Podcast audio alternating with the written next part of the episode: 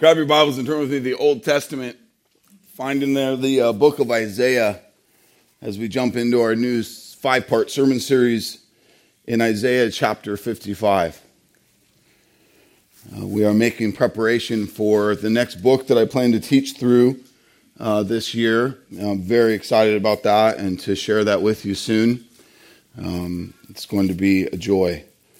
But uh, as we prepare for our transition, uh, a few weeks together here in Isaiah 55, and then Mother's Day, and then uh, a couple Sundays of transition as we get ready for our new series and new time in our new campus. Praise God.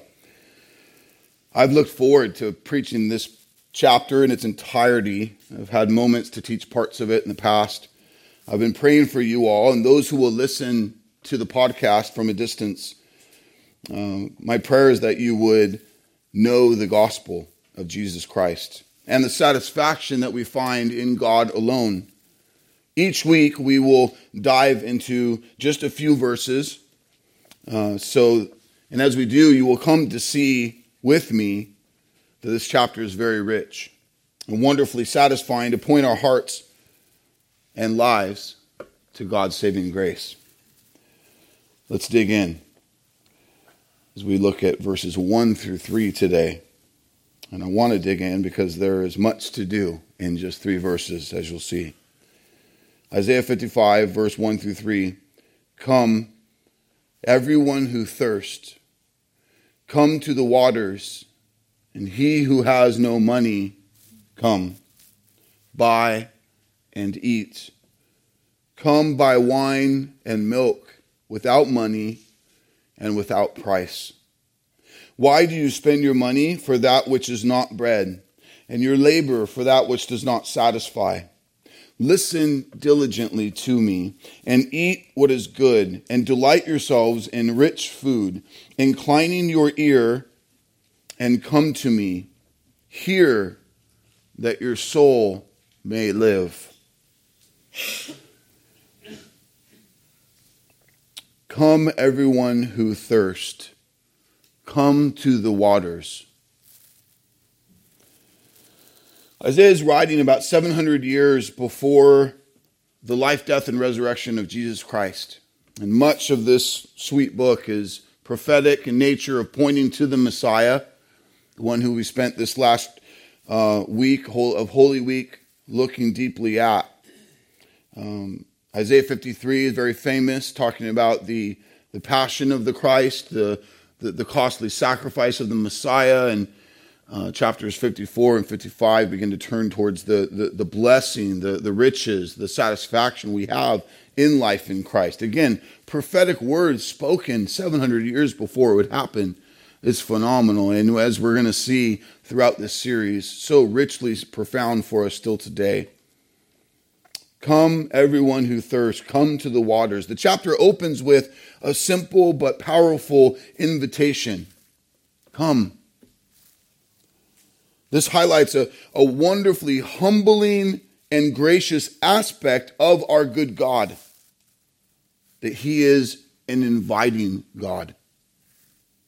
See that God invites everyone who thirsts that God's invitation to his great banquet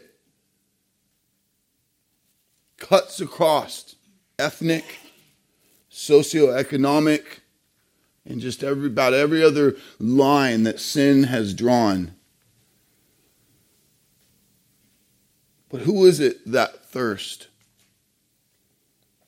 I would argue that the spiritually dead, those dead in sin apart from Christ, are not thirsty. Spiritually, they are not thirsty. Why? Because spiritually, they are dead. Spiritually, spiritual new birth is required for true hunger or thirst for God to happen.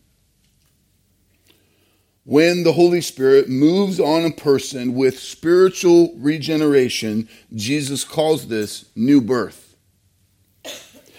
If you've ever heard a newborn baby, you are likely hearing from that baby the sound of thirst. There's a, a general offer of satisfying, quenching waters that are offered, but only the truly thirsty, those whom God has given ears to hear and eyes to see, who, who He's given spiritual new birth to see and savor His gospel, will come and drink. Isaiah 55, verse 1, part B, and he who has no money, come, buy and eat. Come, buy wine and milk without money and without price. We have nothing with which to pay for this amazing banquet we're invited to. The great hymn, Rock of Ages, has a great lyric of truth that says, Nothing in my hand I bring, simply to thy cross I cling. We have nothing to offer the holy God that is not completely wrecked in our sin. Isaiah 64 6 says, Our best and most righteous deeds, our very best effort, is like soiled menstrual rags. Our best that we would attempt to bring is wrecked. We have no money. We have nothing to barter with. We have no task we can perform. But still, He invites us. Come. He wants His chosen people to come to Him. Come banquet. Come feast. Come bankrupt. Come smelly. Come belligerent. But he still invites us to his table. God is good, amen? When your heart feels like the brown and crusty fields of a Bakersfield hot summer,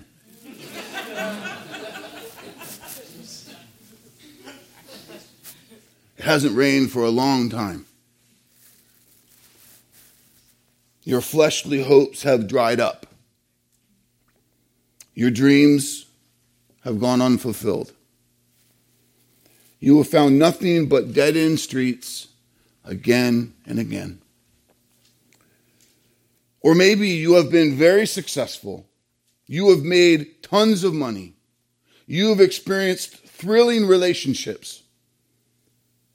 But you still feel empty, unfulfilled, and unsatisfied. Either way, you know deep down inside that you are thirsty and you are not truly quenched. I want you to know if, that there is something truly satisfying, a feast for your soul like nothing else.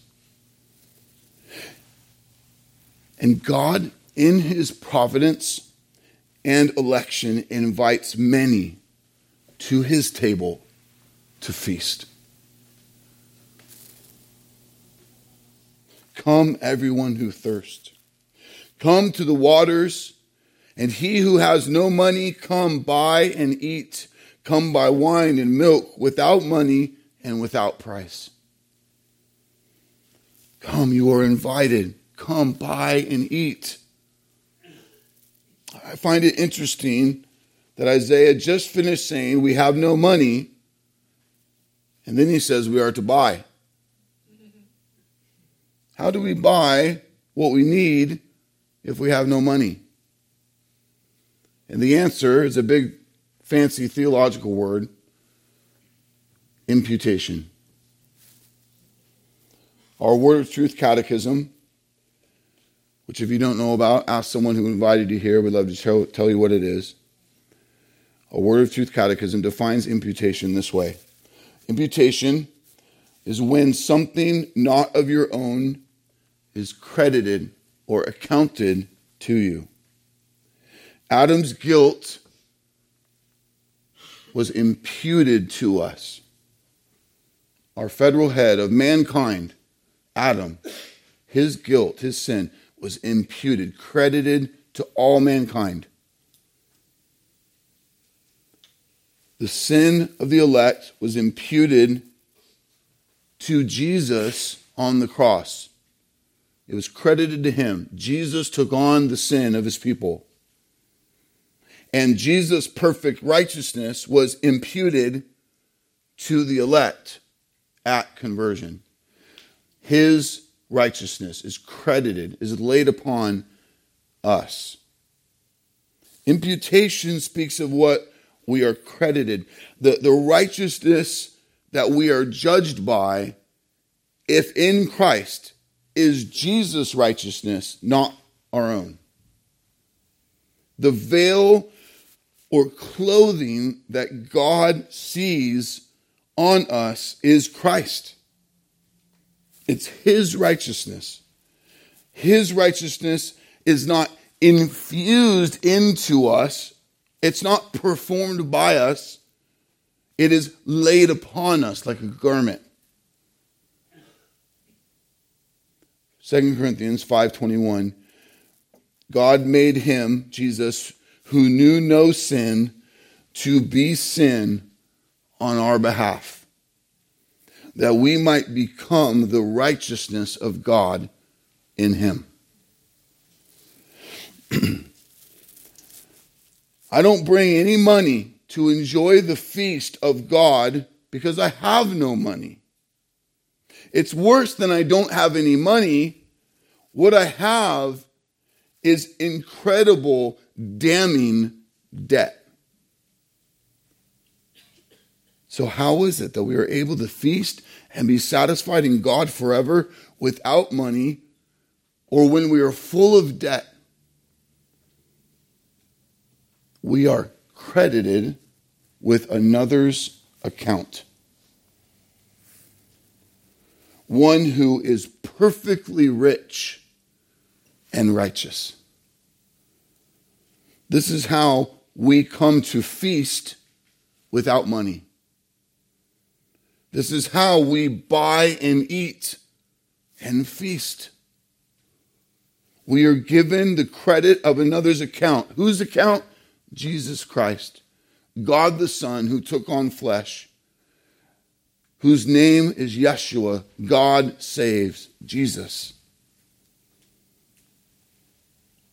Isaiah says just two chapters before our chapter 55, in chapter 53, that the King of Kings, God the Son, is despised and rejected by men. He becomes one from whom men hide their faces. He was despised and man esteemed him not. He does this so that we as people can be cloaked in his holy robe of righteousness and thereby enter the feast like the king. Do you see it? Jesus is thrown out willingly.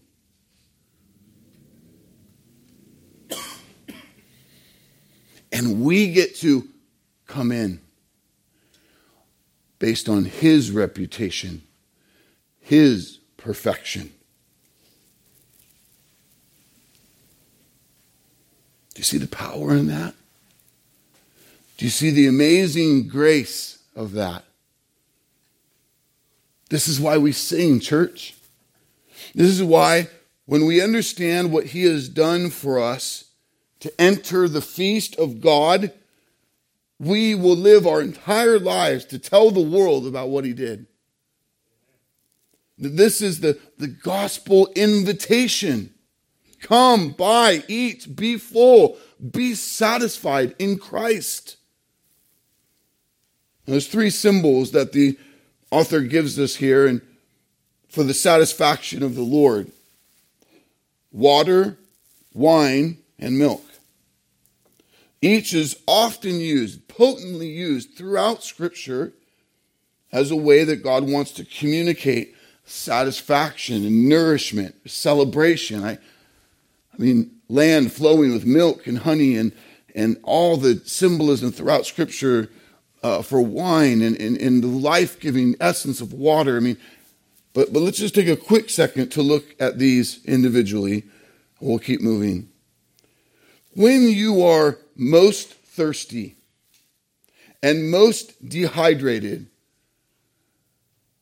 your body longs for water. It's designed into you this way. Nothing else satisfies or quenches your thirst as much as water. It is God's design for our body. It is therefore a wonderful metaphor for the kind of water He alone gives us to satisfy our deepest spiritual thirst.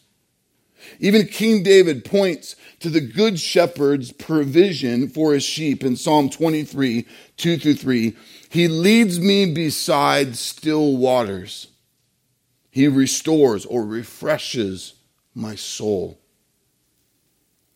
But Jesus will make it clear that physical water is not enough. Jesus himself says this with great clarity to the Samaritan woman at the well in John 4, verse 13. Jesus said to her, Everyone who drinks of this water will be thirsty again. Standing by a water well, in the middle of an arid, dry, scorching midday heat, she comes to draw water, and he says, Whoever drinks of this water will be thirsty again. Beautiful, wonderful metaphor. Essentially, Jesus saying, whatever you put your bucket, the bucket of your soul, whatever you put it into, in anything but me, your job, money, status, stuff, relationship, marriage, parenting, sports, school, food, drugs, you will become more and more thirsty, and these things cannot quench your deepest thirst. Jesus continues with this most epic statement in verse 14, John 4 14. But whoever drinks of the water that I will give him will never be thirsty again. The water that I will give him will become in him a spring of water welling up to eternal life. The water Jesus speaks of is a metaphor for his life welling up unto eternal life. It's about the quality of life, true life, a quenching of our soul thirst. He's talking about his life that will be laid down so that we can join him in his victory in eternal life. The living water that Jesus is is the only source of true and lasting satisfaction for our soul. Now, watch this. Jesus is saying, I have something, a water your soul needs more than your body needs water. Which, if you know anything about the way the body works, we can live a long time on just water. He's saying, This is eternal life to you. The water I shall give him will become in him a spring of water welling up to eternal life. The satisfaction, a quenching of the soul forever a never ending satisfaction. God invites us to come to the waters to be satisfied in Christ like nothing else can. Another metaphor that we're given in our passage is milk. I love how John Piper speaks of it this way. He says, Milk corresponds to the need for ongoing nourishment. When someone is grasping for life, you give them water. But when you want a little baby to grow day after day, you give them milk again and again. Trust me, in our household, we know this well.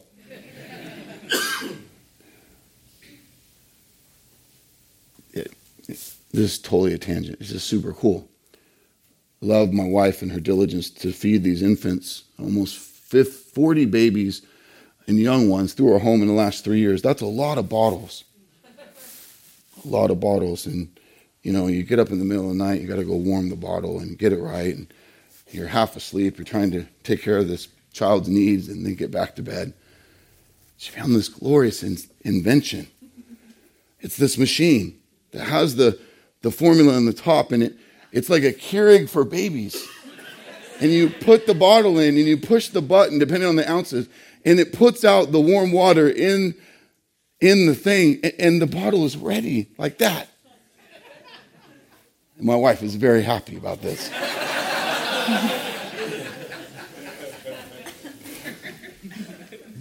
it is great invention.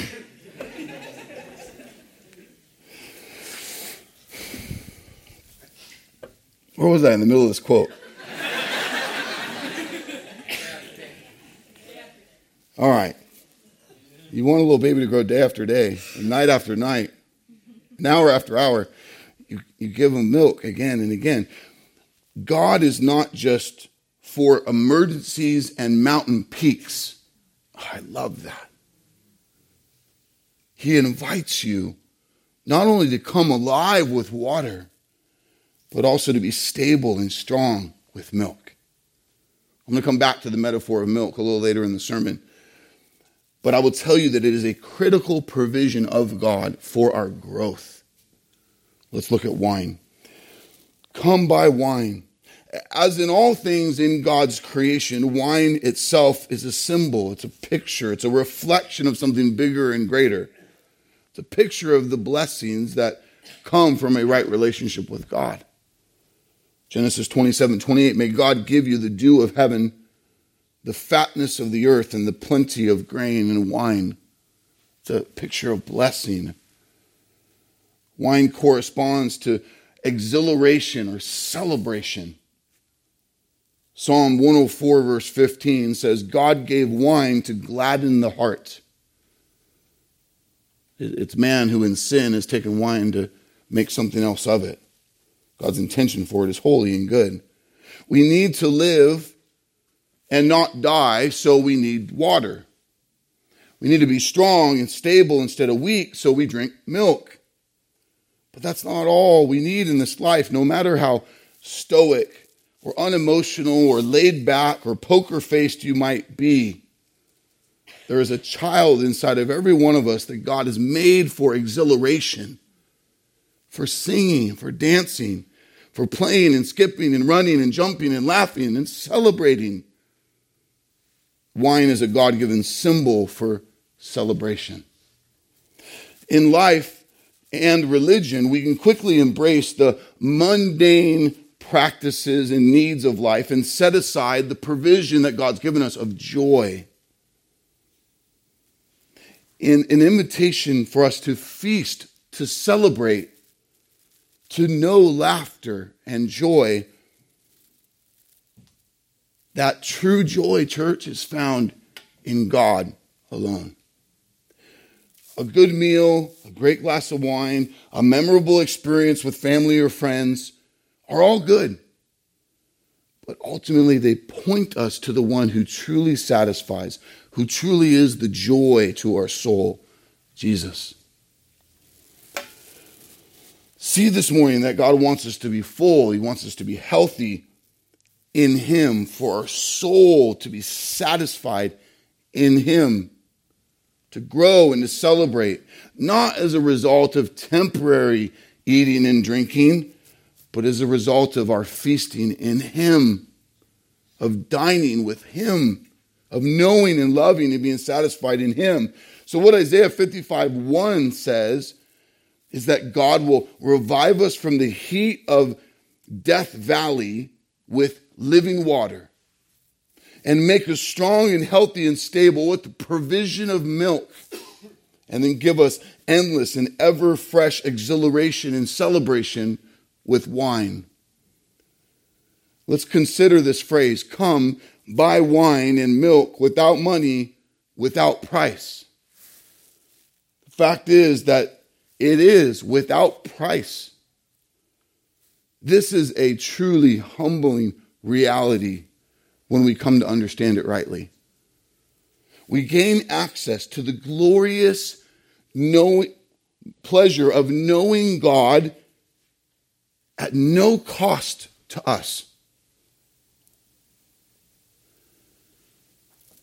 Now, understand critically, it is of no price to us.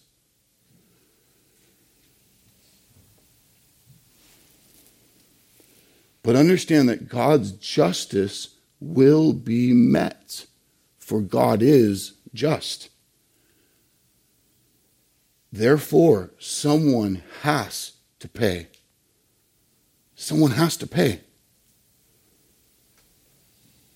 This is what Jesus did on our behalf. Isaiah 53, two chapters before, verse 5 By his stripes we are healed. What a boggling thing. He is wounded, so we are healed. Grace is free to us, and it is costly to Jesus on our behalf.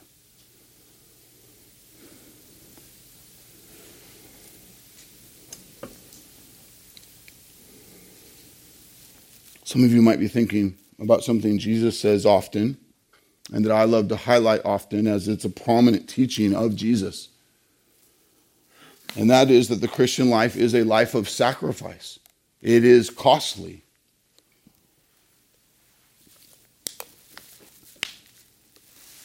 That true saving faith in God is not just belief about, but it is belief into. We, we confess our sin, we die to our own lordship, and we submit our lives, we give our lives to Jesus.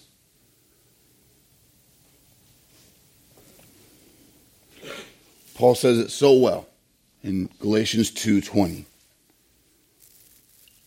He says, "I have been crucified with Christ.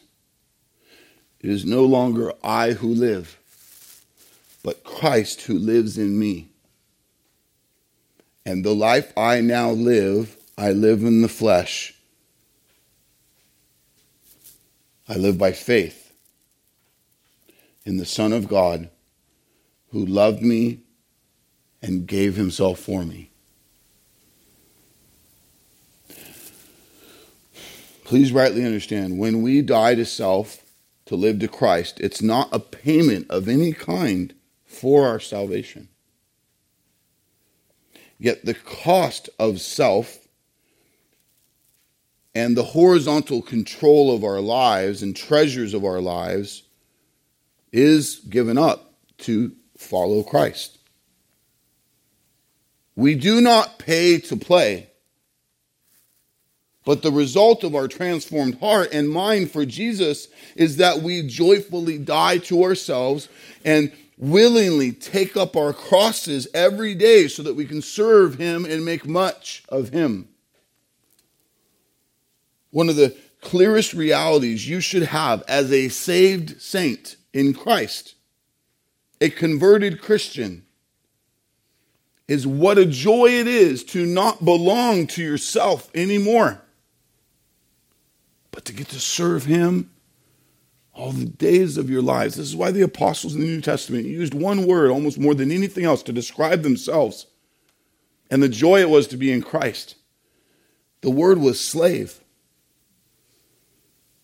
That it was their joy to be a servant, or better translated, a slave of Christ. That was their highest joy.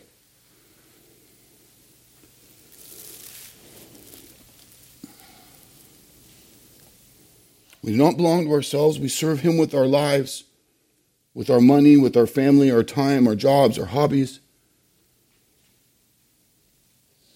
And this, this is also one of the biggest reasons why non believers or so called believers will mock, hate, and slander true believers. Because this sacrificial life, this dying to self to live to Christ thing, is offensive to their worldly agenda.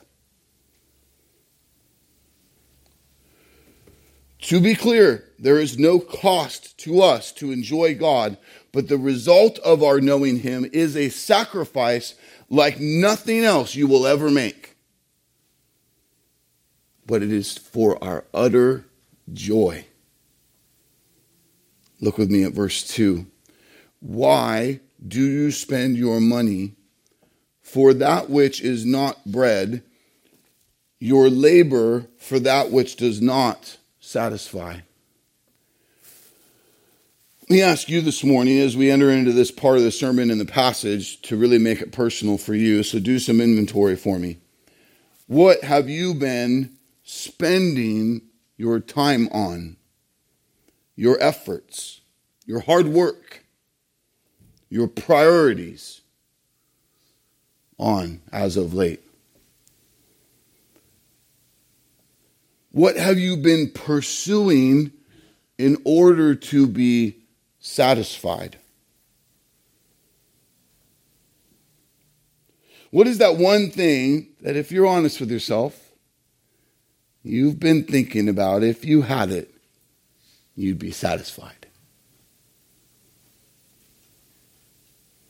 A different job? A different city? A different car? A different house? A different spouse? A new computer? A new boat? New books? A new bike? A new grill? new season tickets, a new diet, new looks, new friends.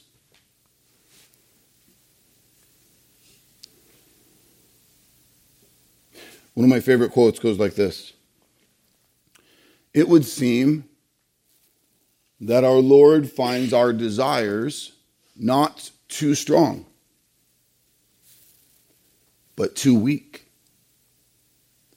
We are half hearted creatures fooling about with drink and sex and ambition when infinite joy is offered to us. Like an ignorant child who wants to go on making mud pies in a slum because he cannot imagine what is meant by the offer of a holiday at sea we are far too easily pleased.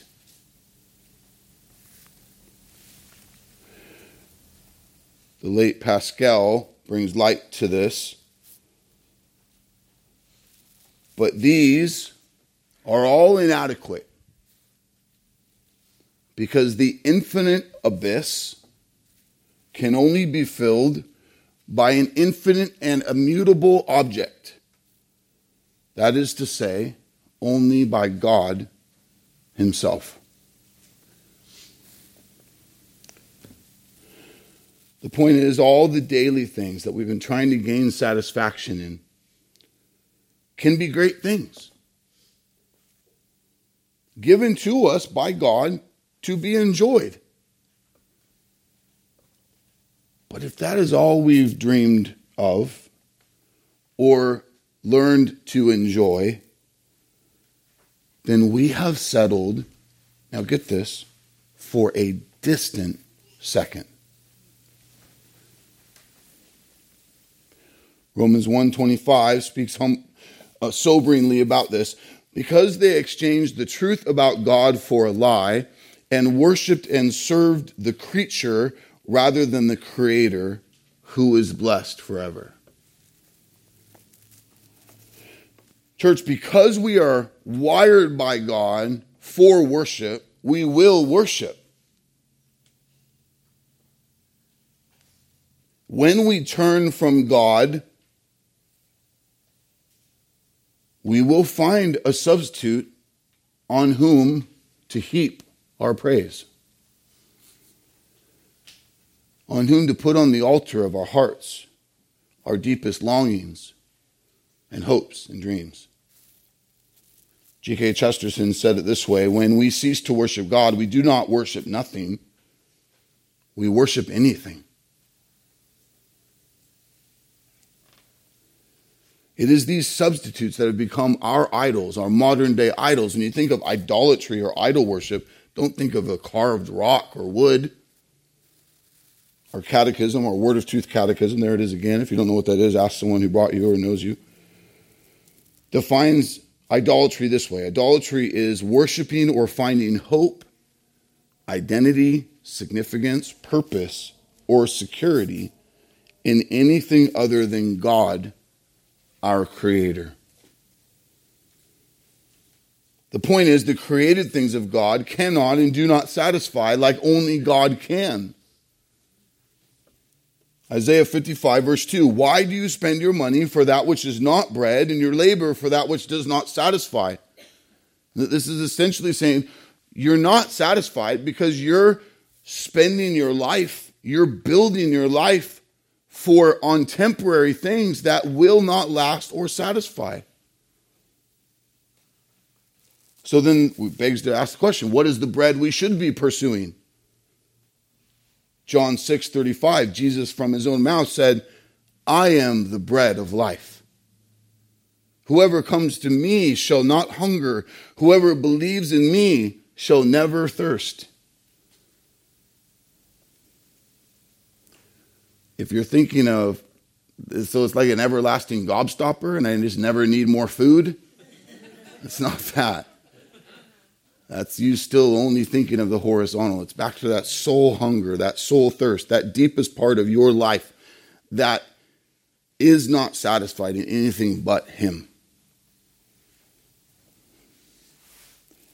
Bread equals satisfaction. It's another metaphor, substance for life. Jesus is saying, I am that substance, that satisfaction. This is too big to just hear and say, okay, and move on. This is where many of us, even believers, just still don't get this. So we, we got to make sure we do. Jesus is saying that true life, lasting life, satisfying life is only found in Him. And I just want to lovingly ask you if that is true, then why are you concerning yourself with anything else? How does anything else get close to Him? in our day, in our priority, in our lives, in our longings. We allow these counterfeits, these secondary things to climb so high on our ladder when He is more than enough. Jesus is life. He doesn't just make life better. If that's your view of Him, then you are still an idolater. Because your view then is to use Jesus to get to something else when He is the prize. He's everything. He is bread that satisfies. The prize of all prizes is God Himself. We must replace our counterfeit idols and affections with the satisfaction that only God is. So listen now to the next part of verse 2 and verse 3. Listen diligently to me and eat what is good and delight yourselves in rich food. Incline your ear and come to me. Hear that your soul may live. The call to listen diligently is the call on us today. You must listen diligently. You must incline your ear and come to Jesus so that your soul may live. The call to listen or be mindful to our hearing is emphasized all throughout Scripture and especially in the book of Hebrews to give you a taste of what we see in Hebrews. In chapter 2, verse 1, the author says, Pay close attention to the message you've heard, lest you drift in verse in chapter 3 verse 1 simply says consider Jesus. In chapter 3 verse 8, don't harden your hearts like Israel did in the wilderness. Chapter 3 verse 12, take care lest you have an evil heart of unbelief. And then he takes a breath. You can almost hear the author sigh. And in verse in chapter 5, verse 11, about this, speaking of Jesus, who he is, we have much to say, and it is hard to explain since you have become dull of hearing. He gives a specific diagnosis to the audience's ailments. And it's a danger we all face. It's called the dullness of hearing. This is what's behind all these biblical exhortations. Pay close attention, consider, don't harden your heart, be diligent, hold fast.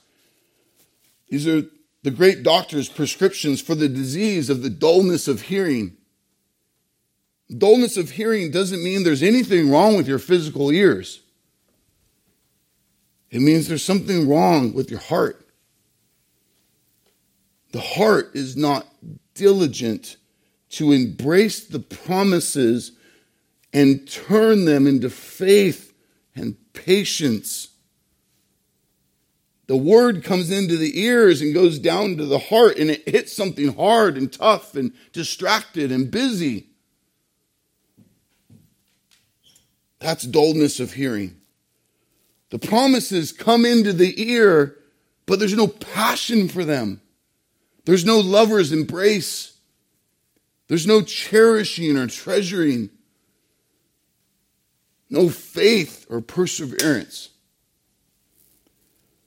The opposite of the dullness of hearing is hearing with faith that produces obedience, action, sanctification. Dullness of hearing is hearing without faith applied to it.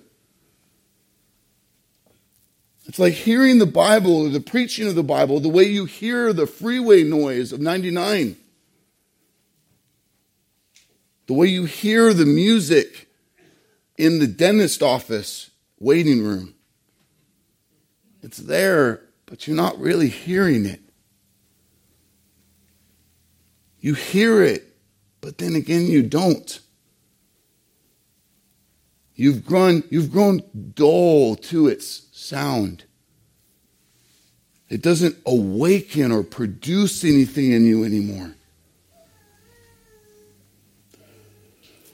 We must address anything that causes us to not do what our scripture today says. Listen diligently, incline our ears, and come to Jesus. Hear that our souls may live.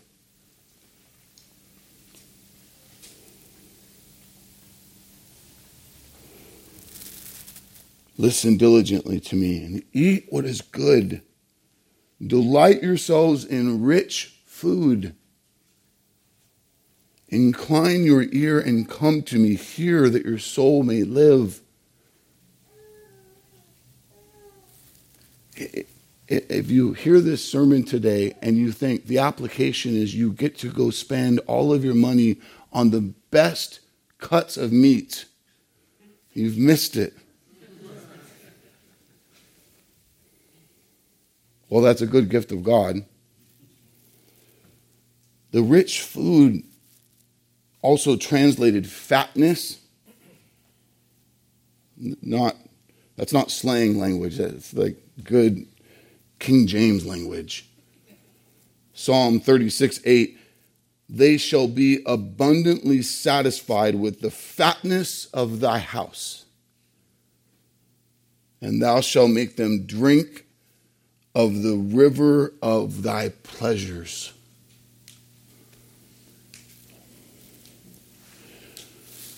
The feast is God, and He is plentiful.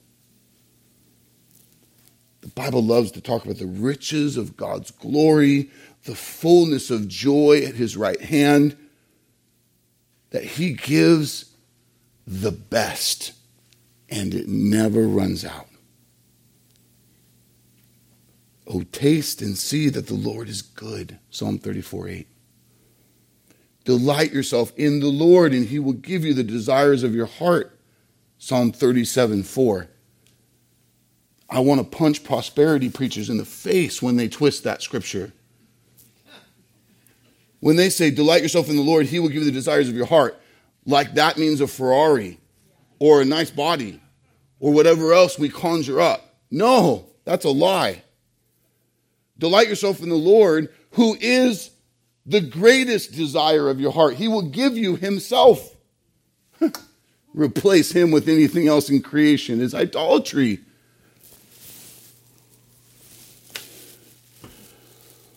Sorry.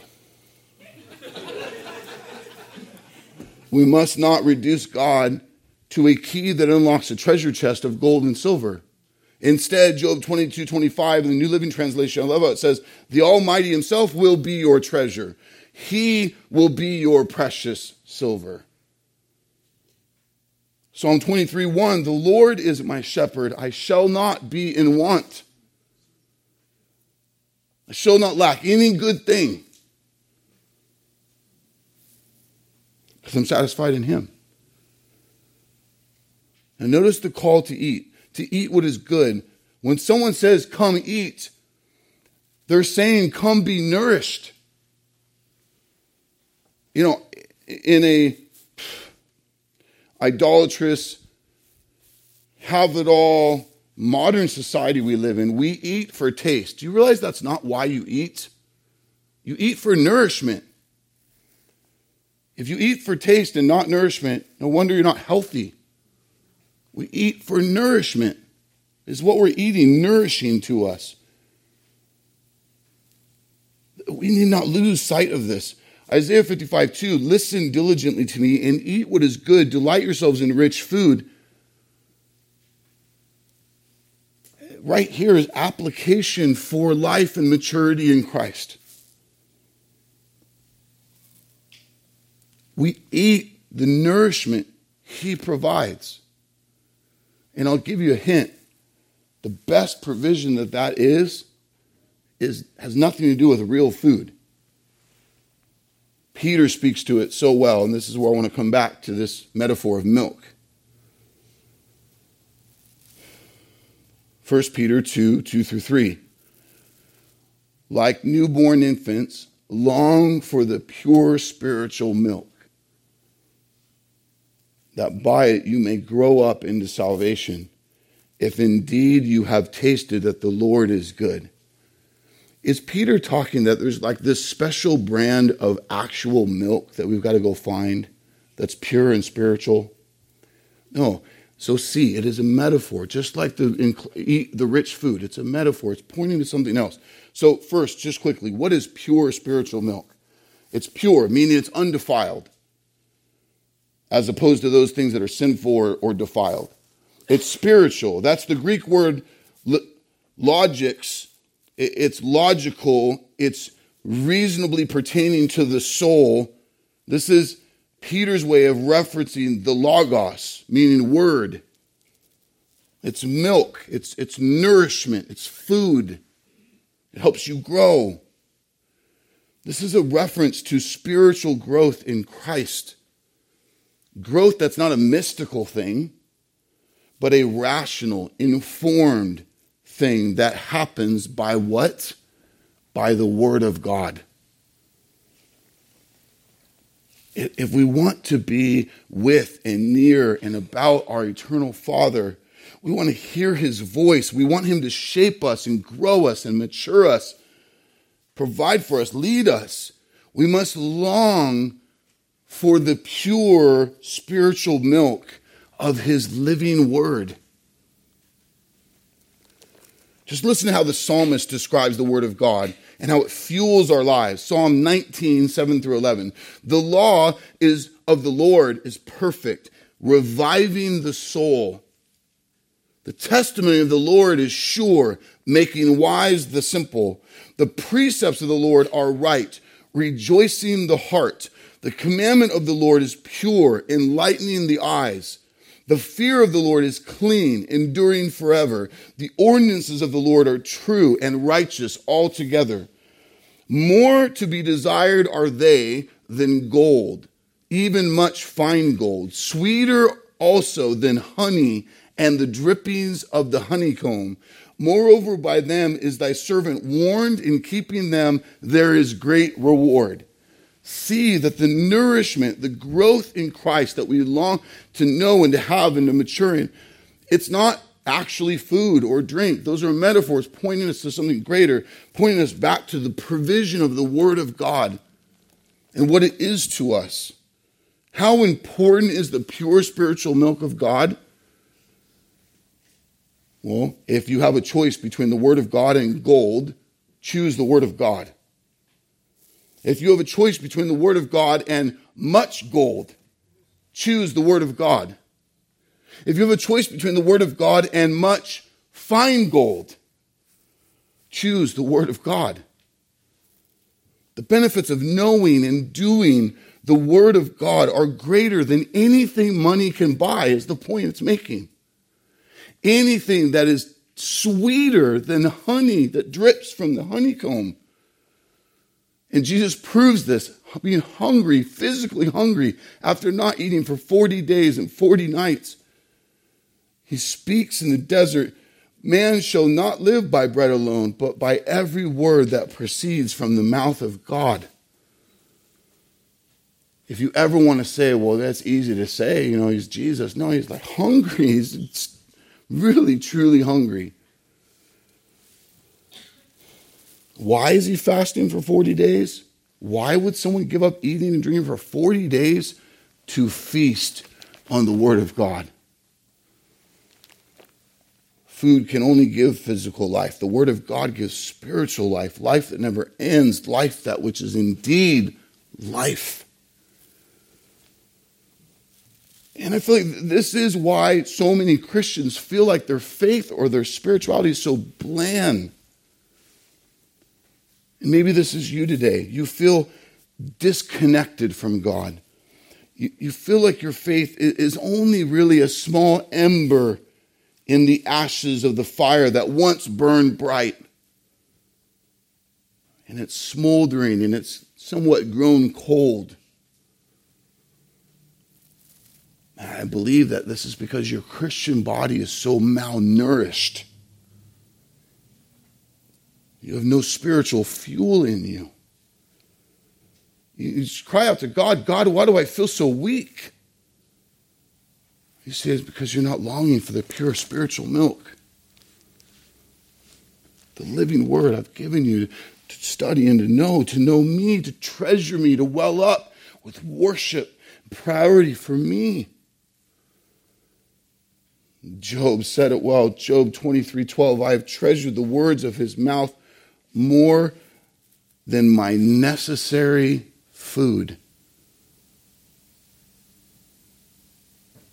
And yet, we'll justify setting aside the word of God to work a little overtime so that not only are our fridges full of food, but they're full of more food. How opposite is that? You, you want to know how you truly are satisfied in God above all else? Is you're tested beyond belief, like Job was. His children killed, his business, his career of a lifetime gone,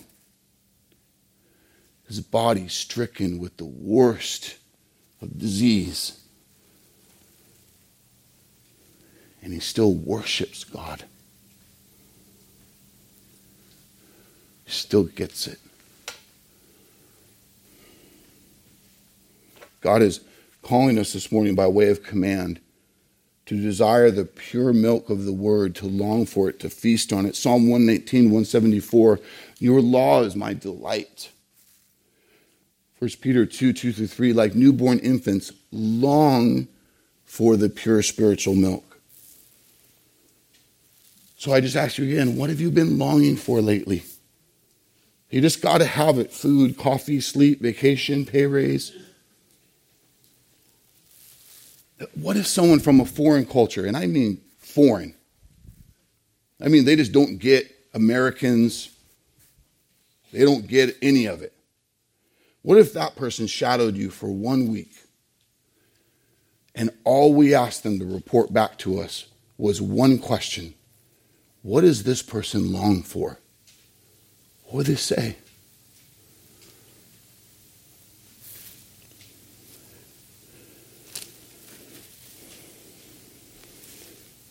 Peter says, with all your longings in this life, this is the one you need to have an intense, passionate, overwhelming, insatiable craving for the Word of God to well up and, and fan the flame of that ember, of that cold ash fire to make it blaze again. Why? With a passion for God with the satisfaction in Him to remind your, your head and your hands and your heart and your priorities and your, and your habits and your hobbies who is the real prize, where the real feast resides.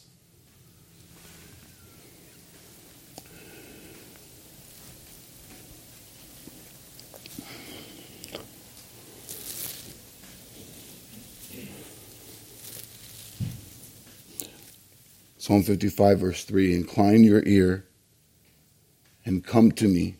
Hear that your soul may live. Verse 1 says, Come to the waters, come for wine and milk. Verse 3 says, Come to me. All this is all this is about coming to Jesus. We've made that clear from the beginning. God is our ultimate living water. God is our ultimate nourishing milk. God is our ultimate exhilarating wine. What this helps us with is to understand the things of life, the everyday things we've come to enjoy, these things He has created, He has entrusted them to us to be enjoyed so that we will see that He is central to it all. That we will give Him praise.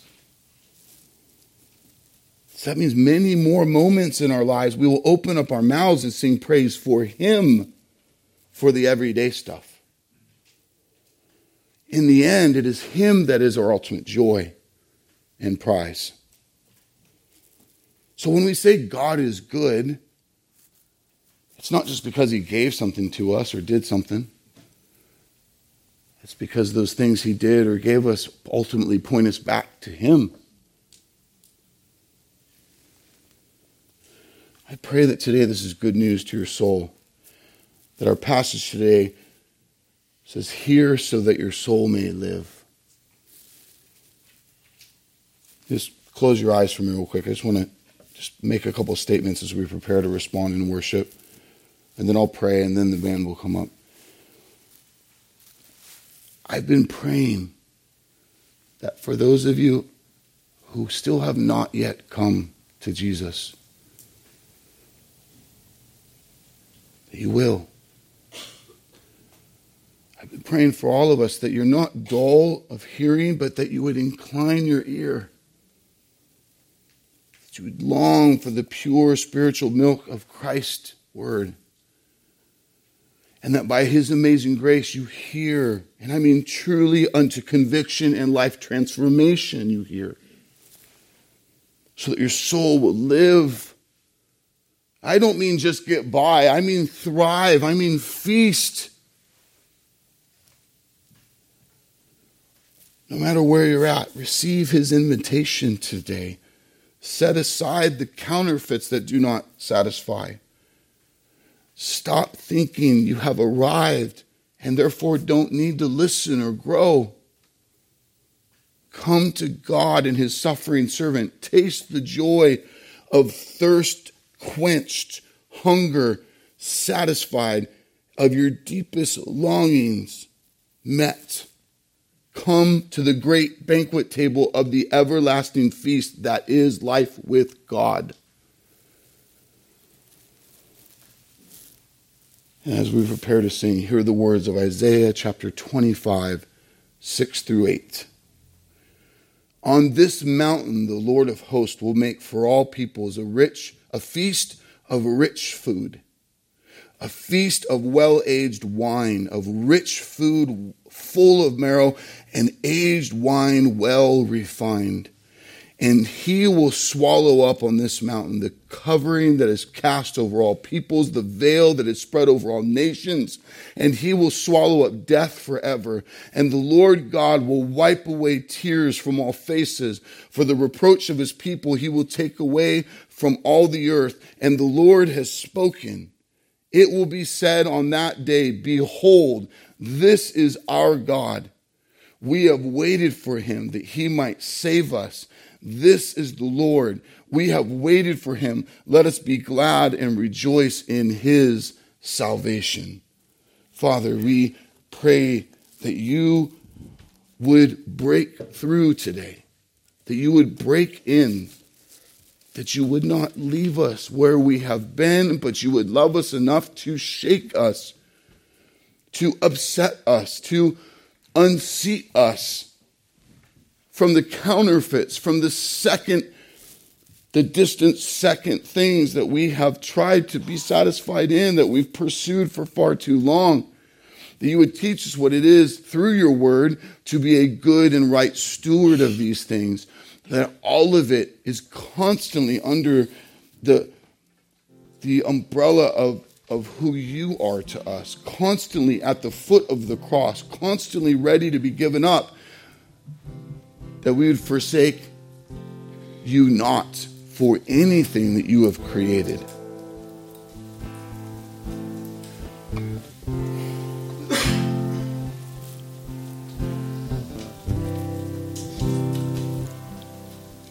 We are desperate for you.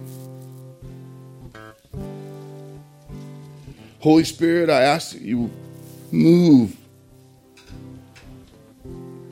We need you, God, to work.